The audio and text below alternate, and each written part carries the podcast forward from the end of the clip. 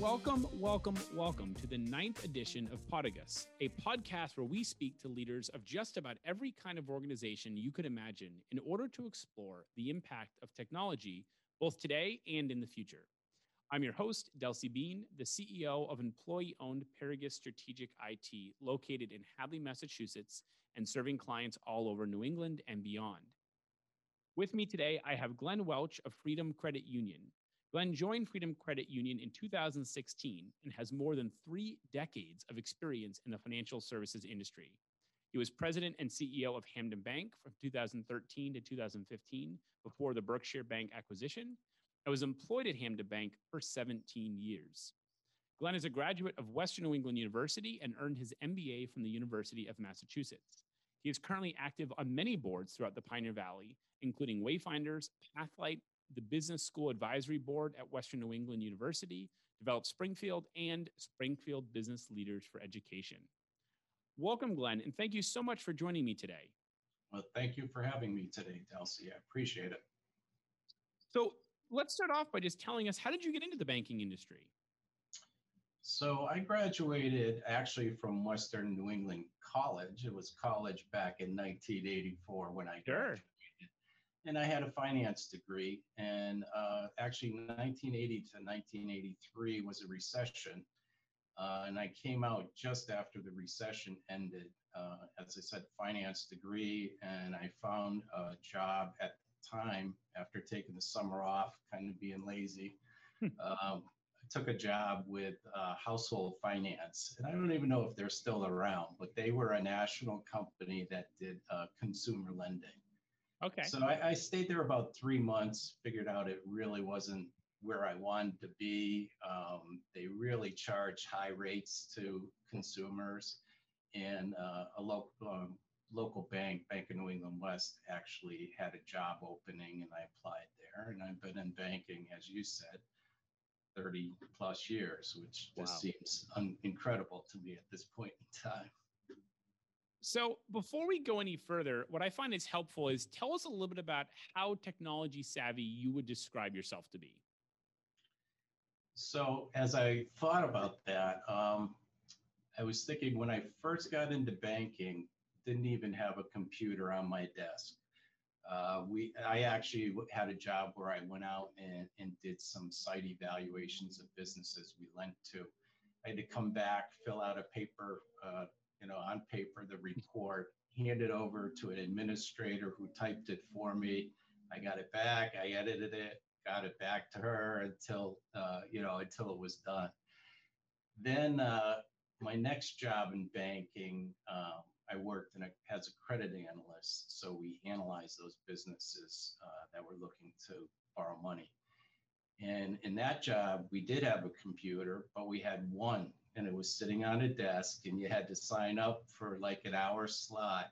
So you still hand wrote things, went over the computer, typed it in, gave it to your supervisor who edited it, and then you had to sign up for the, another hour to go back and edit it. So uh, that's how my career started with uh, you know zero technology. Yeah, man. At that point in time you know, now I'm sitting here. I have two screens on my desk here. I sign in from my VPN at home, you know, iPad, iPhone, everything.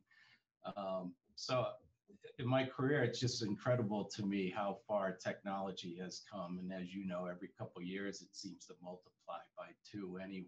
And uh, so that that's uh, you know now very much a lot of technology. And I, I guess I do okay. I keep learning every day, so that's a good thing. Yeah. So it sounds like, I mean, would you describe yourself as a techie? No, not at all. Uh, but I do have to be very aware of the technology that's in our business. Sir. Of course. And we'll talk more about that in just a second. Yeah. So you've already alluded to this a little bit, but I'd love for you to continue to expand.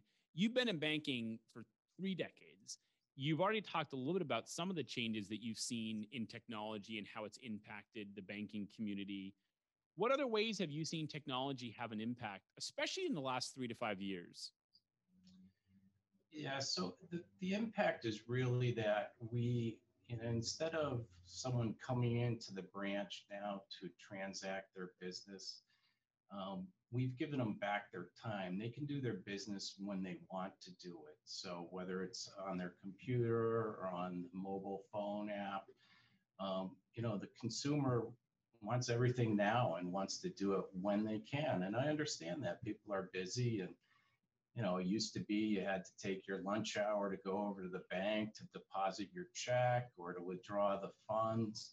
And, um, you know, now you can do all those things without having to interact with us, which is is a little bit of a problem for us because you don't quite develop the relationship necessarily that you that you used to have. You know, when somebody came in every Thursday afternoon, the teller recognized them, cashed their check, and said, Thank you, Mr. Smith, and on their way, and they could ask things about banking. Um, but we don't have that anymore. But people want access uh, when they want it. And then, you know, if they need us, they know we're here and other means to, to help them out. How much has the foot traffic at a branch gone down since, let's say, 10 years ago? So that's the big mystery we're trying to solve right now. Uh, from 10 years ago, it, it, it's down, but we don't really know what the impact after COVID will be. Okay. And we're monitoring that now, as I assume all financial institutions are. Um, you know, we they say that um, technology and the adoption of it by our members or banks customers has accelerated by more than five or 10 years due to COVID because, yeah. you know, people then had to figure out how to deposit a check without coming in. Uh, if they didn't want to wait in the long line because all our lobbies were closed, so it was drive up only business. Um, they learned how to apply for loans online.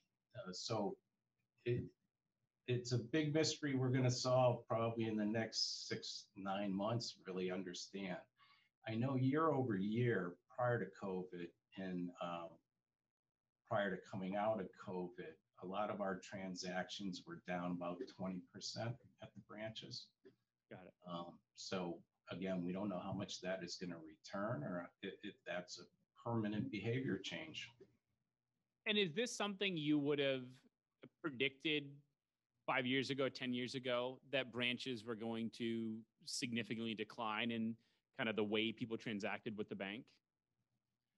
I don't know that I would have predicted it. People more uh, technologically savvy might have been able to figure it out. But over my career, we've always had enhancements for people to utilize, um, but they don't seem to use them. Uh, and in this case, we kind of forced it on them. They had to learn. Um, prior to that was a nice thing to have, um, and people used it or they didn't use it. Now, again, I think people have gotten accustomed to it. I don't, I don't know why somebody would sit in line or wait um, at a branch to deposit a check when you could take a picture of the front and back and deposit it from your desk in a matter of seconds. So, yeah, I was thinking about it preparing for this interview. I genuinely cannot remember the last time I walked into a bank's lobby. It, it, has been at least five years and maybe longer than that. It's just, I think there's probably certain individuals that are maybe more inclined to adopt that technology the second you make it available. And I think to your point, then there's the other ones that you almost have to force them to use it. And then probably a lot of people in the middle who are just kind of a little bit slower to adopt, but get there eventually. Right. And, and what we're hearing um, is that people want to know we're here, that we have the brick and mortar, that they can come in and talk to us when they need to. But, you know, maybe that's when you're getting a mortgage or your first mortgage, or, you know, maybe for you as a business owner, a, a business loan. But, you know, if you're going to get a car loan and, you know, you walk in the dealership and the dealer says, oh, I can process that right now, or you can go on your app, mobile app, your institution and apply, you know, I think people have gotten a lot more comfortable with that. And yeah. so I think we will see people less and less. For some people, it's a social interaction, quite frankly. Um, at an institution I was at long ago, I did sit in the lobby and uh, I remember a guy came in and he'd like withdraw a quarter one day and deposit 50 cents the next day it was only to come in and say hello to the tellers that he knew. And, uh, so you know, I, I think uh, I actually during COVID, I know a lot of people. Um, we had some of our branches calling out to some of our members, uh, and they just appreciated the phone call because they got that social interaction that they weren't able to get because they weren't going anywhere during COVID. And that's such an important point that you bring up, and one that we've been learning a lot about and talking a lot about is this idea of technology can solve a lot of problems, but oftentimes what it does is remove the social element, and that efficiency does come at a price. And sometimes we have to ask, is that price worth it? I think a lot of us felt that during the pandemic of, yes, we can technically do our jobs remotely for the most part, but we're isolated in a bubble on Zoom all day. It's not the same as being around other people and bumping into each other in the hallway and having lunch in the break room. Uh, it's a different experience for sure.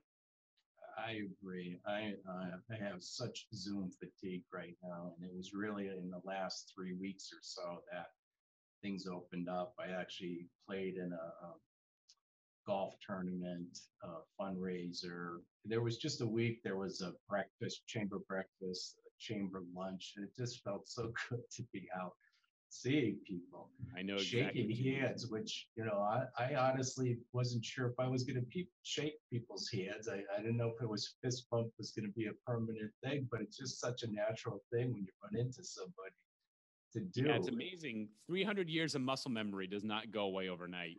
Exactly. How'd you do with the golf tournament? Oh, I'm not much of a golfer, so we won't talk about that that's that's about my golf game. So we're on the same page there. So, are there any other ways that you can think of that technology has impacted the industry in the last three to five years? Any other significant developments? Well, right now we're dealing a lot with fintech companies that are taking uh, business away from us, whether it be on the deposit side. Again, it's easy takes you a couple minutes maybe to go online, open an account somewhere else, uh, shop the rates, and move your money. Um, on the loan side, we see a lot. Uh, Rocket Mortgage, obviously, is a big competitor. They underwrite the most mortgages within this area, probably countrywide, checked out. And then we have a lot of uh, Venmos and those going after the payment system. And you know, those are all ways that a financial institution makes money. Um, sure. The stored cards, like Starbucks, there's billions of dollars on stored cards of all types across the country. That money used to sit in our bank accounts here that we could lend out to local businesses or people, consumers, and make the spread on that. And you know, so a lot of those different income streams we have are starting to disappear slowly. And, and they, the fintechs generally are venture, you know, financed by venture capitalists uh, or investors, and they get the money up quick, and they can invest, and they can invest in technologies that it, you know, have the the investment for us has come out of our earnings stream, which isn't sure. as great as getting a big pile of money from a venture capitalist firm but then they create products and services that we have to mirror because that's sure. what the consumer expects. Uh, Amazon's a great example. Uh, I'm one of those people. I get an Amazon package every couple days. Probably I don't even remember what I ordered half the time, but I just know I ordered it, and it's going to show up on my doorstep, you know, within a day or two. And uh, so that's gotten in people's minds that that's you know, whatever I want, I can get tomorrow or the next day. And if you don't deliver those products and services that they expect, they're just going to go to those competitors. And so, how do you see technology continuing to impact? Like, what do you think the next three to five years will be in the industry as technology continues to evolve? I think it'll just be that. How quick can you deliver my loan? How quick can you deliver uh, or, or what kind of rate can you provide me? How quick can I open that account? Um, as you said, you haven't been in a bank in five years, in a branch for five years. I think there's going to be a lot more people moving, migrating online or staying online after COVID and learning how easy it really is to do business that way. And once they get over the there's still some apprehension out there about you know where is my information going? You know I, it's I'm talking in my phone and it's doing something for me and it's all my money's going to disappear. Yeah. Um, but no i think it's just going to be faster quicker um, and, and uh, you know more competition.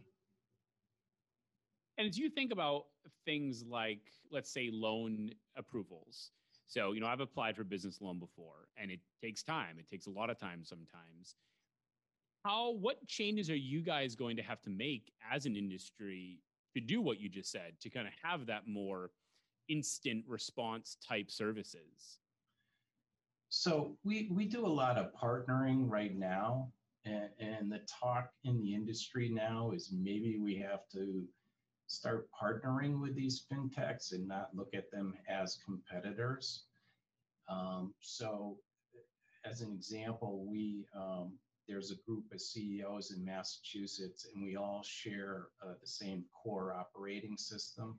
It's actually a firm out of Connecticut, COCC, and uh, the CEOs have all gotten together, and you know we're probably all about like me, not the most tech savvy, but aware of things going on in the industry.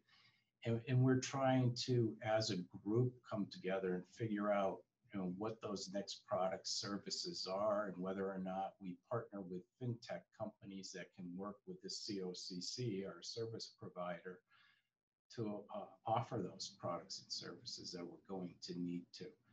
Um, so, you know, partnerships like that might be the way we go. Um, there's also in the credit union industry CUSOs, credit union service organizations, and they aren't necessarily competitors. They are um, systems, products, services that you can kind of buckle on to your existing technology platform, and they um, they exist solely within the credit union world. So, uh, you know, maybe 10 credit unions could share this service or that service as an example. And it's not really that much technology related, but we have uh, partnered up with one of these CUSOs that does our collections for problem loans. So yep. it's a way to um, have a product service without investing yourself in the technology, but investing in a partnership. And they are able to set these up because they get a number of customers or members like Freedom Credit Union to be part of it so they can share the costs across many different institutions. That makes a lot of sense. Mm-hmm. So, as you think about technology in the future, is there something that you think could be totally disruptive that would be a game changer? I'm sure there could be, Delcy, and if I knew, I'd make a fortune and not have to work. Uh, I, again, going back to when I started, you know, like you said, in my third decade, I guess I'm actually in my fourth decade in banking. I would have never, you know, I, I would have never imagined it. Uh, yeah. My first cell phone was in a bag this big, you know, carrying around in the car. And it was just a phone. It, it wasn't, you know, it wasn't a mobile phone, smartphone with all the cap- capabilities that they have today. So, yeah, I really, I wish I, again, I wish I knew the answer, but I don't. I just know that technology is going to be huge. Um, and eventually we're going to get to the point where people um, you know have grown up with it so much there's not going to be the apprehension let's face sure. it there's a lot of older um, members and customers of banks uh, especially in this area um, you know but eventually the younger people are going to you know, move beyond their student years and they've all grown up with technology. They don't know anything different than that. Yeah. So um, the technology is just going to be uh, improving and everybody's going to be used to using it. So there won't be that apprehension. So, at, you know, at that point, I I can't imagine you'll see as many branches out there of credit unions or banks. Um, probably more like a, a, hub and spoke approach, uh, where you know you have, yes, you do have the main office like we have here on Main Street in Springfield, and then maybe one in each county you're in, and uh, you know the rest of the business will be online or um, we also have artificial intelligence. So if people are filling out something online, they can get their questions answered online. Um, or we also have uh, now some video capabilities. So if say you're filling out your mortgage app and you're stuck on a certain section, you can actually get a link from us, call into a call center and be talking just like you and I are. Um, and walk you through the mortgage app and where you're stuck to well that's uh, very cool get it done yeah um, that that also has a secure portal piece so you could send information back and forth so that again if i'm not sure where you are stuck in the mortgage app and you want to show me a certain section we can share that information back and forth and you know get it done. Because one of the hardest things we have to deal with is when people um, begin an application process, whether it be for a new account or a loan, sometimes they get in there and they're stuck. And what you don't want them to do is to just give up and move on to another piece. And, and that's where I think we at Freedom and probably a lot of institutions have to improve on that. I know last night I was just going back to golf. I don't know why. I started looking at some golf clubs online and I started filling out something and uh, I stopped. I really wasn't interested in buying, but I stopped. And this morning I got an email from the company. Hey, Glen, we saw you, you know, didn't finish that, uh, didn't finish looking for at those golf clubs. Is there anything I can help you with? I think we have to do a better job doing that to make sure that we close the sales for people that are obviously they're interested if they're on your website, uh, but for some reason they stop. So yeah, that makes a ton that. of sense. So tell me, what is it about technology that scares you? What's your biggest fear? What keeps you up at night when it comes to tech? Yeah. So, like everyone, I bet cyber threats, it just doesn't stop. Um, again, we use an operating system called COCC, and they have a lot of security in place. Our IT team does a great job of keeping us locked down, training our employees, trying to train our members to not do the, you know, not click on that. Um, but people get curious and it happens. And, uh, you know, I was at a, uh, uh, some, actually an in-person conference a few weeks ago and, and they had an IT firm talking about it and the sophistication of the hackers and the, their um, willingness to be patient now as they've matured into such an industry it's pretty scary that they'll sit on your system and I think the guy said something like nine or 10 months is, is a good average. Now, in, in the old days, I guess they'd make a quick hit, couple days, say, I got some of your data. Now they'll sit there and collect and collect, and they're collecting from your direct vendor and their vendor and their vendor and getting all this information. Um, it was really eye opening to me, but also very scary. Um, so that's that's what keeps me up at night. And again, I think it keeps a lot of people up at night. The, the recent events across the country with the, the meat uh, packing firm, the uh, pipeline, more recently uh, that firm Kayesa or something. Kaseya, yeah. yeah. Last week got hacked. Uh, it just doesn't stop. Just doesn't stop. Yeah, and th- there isn't an end in sight. So I share that fear. I mean, I can't even tell you that Friday night when that Kaseya attack was going on, you know, fortunately, it's not a product that we use, but it could have been. it was just a little too close for comfort that it really right. was quite scary. Right. And sometimes that might be a fourth layer down from the real vendor you're contracting with, uh, right? And you need to explore that. So uh, yeah, you never know. It's uh, again, it's it's scary and it doesn't seem like it's going to stop anytime soon. They're just getting more and more sophisticated.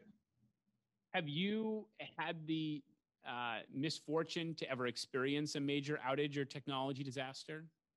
You gonna jinx me now, Delcy? I'll knock on wood for you. me too.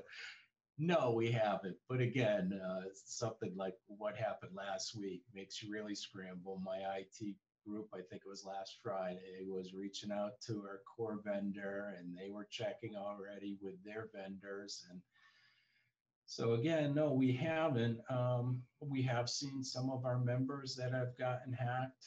Um, you know, it's especially during COVID, a lot of a lot of fraud was going on, a lot of people calling around and, and getting information that the members probably shouldn't have shared, but they did. So uh, no, thankfully we haven't, and um, you know that's that's all our partnerships. We work hard to make sure that uh, we know who they are and and how secure they are too. It's part of our vendor management system. Yeah, I mean the banks seem to do, I think, one of the better jobs of taking it seriously. So it's good to see that uh, you guys that it's paid off. That you've got kind of the benefit of putting all that time and effort into it. Yeah, and, it is part of when when our regulators come in.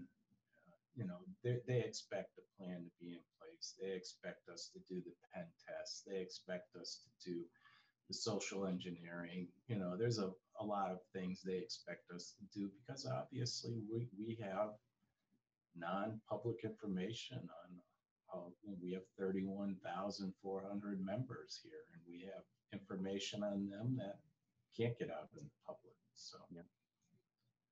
you know, we, we're not always fond of regulators, but we do understand our, you know, our responsibility yeah, it's funny when you think about regulation, right? Because on the one hand, you're so heavily regulated, probably one of the most regulated industries in the country. On the other hand, firms like ours who manage the technology for firms like yours, we're completely unregulated. Right. We have absolutely no certifications. I was telling somebody the other day, you need more licensure and more certification to cut hair than you do to manage a $10 million IT company that is overseeing hundreds of clients' IT networks. Wow. It's a strange kind of world where somehow we've gotten away with not having a regulatory body. Right. And if you think about it, uh, the bad actors, I mean, they could create a firm like yours and over time embed themselves in so, how many companies yeah, or the attack that you mentioned on Friday that was going after companies like ours, and they went into they got into about I think the latest number I saw was about 50 companies like ours, and that got them into about 5,000 customers. Wow. And so not only could what you're saying happen, but even if not that, we become the target. And so if we're not taking IT as seriously as you are, we're putting other businesses at risk just the same way you'd be putting your members at risk. Right. Yeah, it's certainly a scary world from that perspective. So, we often talk about technology from the lens of making things better, evolution, growth, improvement. Have you found any situations where technology seemed to make things worse? Yeah, definitely. Um, and I think it has to do with people being able to interact one on one with each other. Um, it's so easy to sit at your desk and fire out emails or, um, you know, not always be nice to other people because maybe they're a couple floors down and you're sitting in your office and they're in their office. Uh, I, again, going back to where my career started, we didn't even have email. Yeah. You had to actually pick up the phone and call somebody or walk down the hall and call somebody. And um, I've actually tried to implement it a few times over my career where we have non email Fridays. So, you know, unless it's something that has to be documented in some way internally not to use the emails. Obviously. That's such a cool idea. Yeah. It, it didn't stick when I got here. Uh, at my old institution, we were a little better at it. But coming out of COVID, I'm thinking about going back to something like that because I think um, you know, when we sent most people home for during COVID, and then everything became emails. Um, and, and I think people just had to get back to working with one another and, and, and uh, you know, again, walking down the hall, knock on the door and say, Hey, Delcy, I got to talk to you about this rather than just shooting an email. And then what drives me crazy is an email and they CC four other people on the email, and, you know it just becomes this thing back and forth. So I, I think that's you know we've lost touch and lost the ability sometimes to interact effectively with people. I do worry about um, the younger generation who have just grown up with so much technology, and you know you see it, and I'm guilty too sometimes. You're sitting in a restaurant and everybody's on their phone sitting around the same table together and you know, you're there to interact, but you're interacting on your phone. So yeah. uh, I think that's where technology is just, uh, you know, sometimes takes over uh, when it would be better uh, to have more social. Yeah, I agree completely as the president of a very important and successful organization in our community, how do you personally keep up with everything going on in the technology space? How do you stay educated and informed? So a lot of it is industry uh, resources, uh, email newsletters I get on a daily basis. Sometimes it's like trying to uh, take water out of a fire hose, a drink out of a fire hose, though. There's so much of it. Uh, prior to COVID, there would be conferences that I would attend. Um, those are always valuable, I find, not necessarily just the scheduled programs, but interacting with people who, you know, you start talking maybe over a drink at the bar and actually get some information that way. Um, and I and I think, you know, I, I'm zoomed out as I told you before, but I think there'll be value to that when we're not doing Zoom calls every hour of the day. I think uh, conferences where you can do an hour long conference or something will be very valuable in that you don't have to travel somewhere, whether it be by car or plane. Uh, you know, get a hotel room, all of that. I think there'll be some value um, for people to to, to learn in that manner. Um, but again, just coming out of this COVID, I, I, I don't want to be on Zoom calls anymore that I, I, I am uh, or I have been. But I, I think that'll be a big way to uh, continue learning. And, and, as I said, the um, the group we got together uh, on our core um, system to analyze what we all need down the road. I think we're all learning from one another on, um, you know, again, what the members need, what we need internally, and, and then we can work as a group to try to di- direct our core system into those things that we feel we need um, to to better our, our service to members. That's great. All right. Well, before I let you go, there's one more section it's a section we call Fast Questions from Flat Delcy.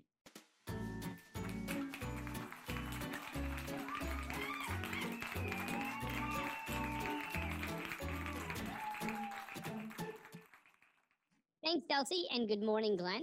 In just a moment, I'm going to read you a series of choices, and your job is to respond as quickly as possible. Are you ready? I'm ready. Tacos or burritos? Tacos. Netflix or cable? Netflix. Eggs or pancakes? Eggs. Candy or popcorn?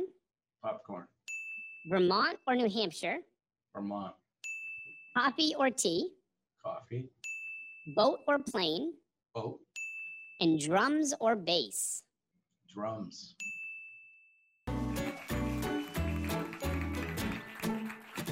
Want to thank you so much for being our guest today. I have thoroughly enjoyed our conversation, and I know that our audience will as well. uh, again, I appreciate you having me on, Kelsey. Thank you very much.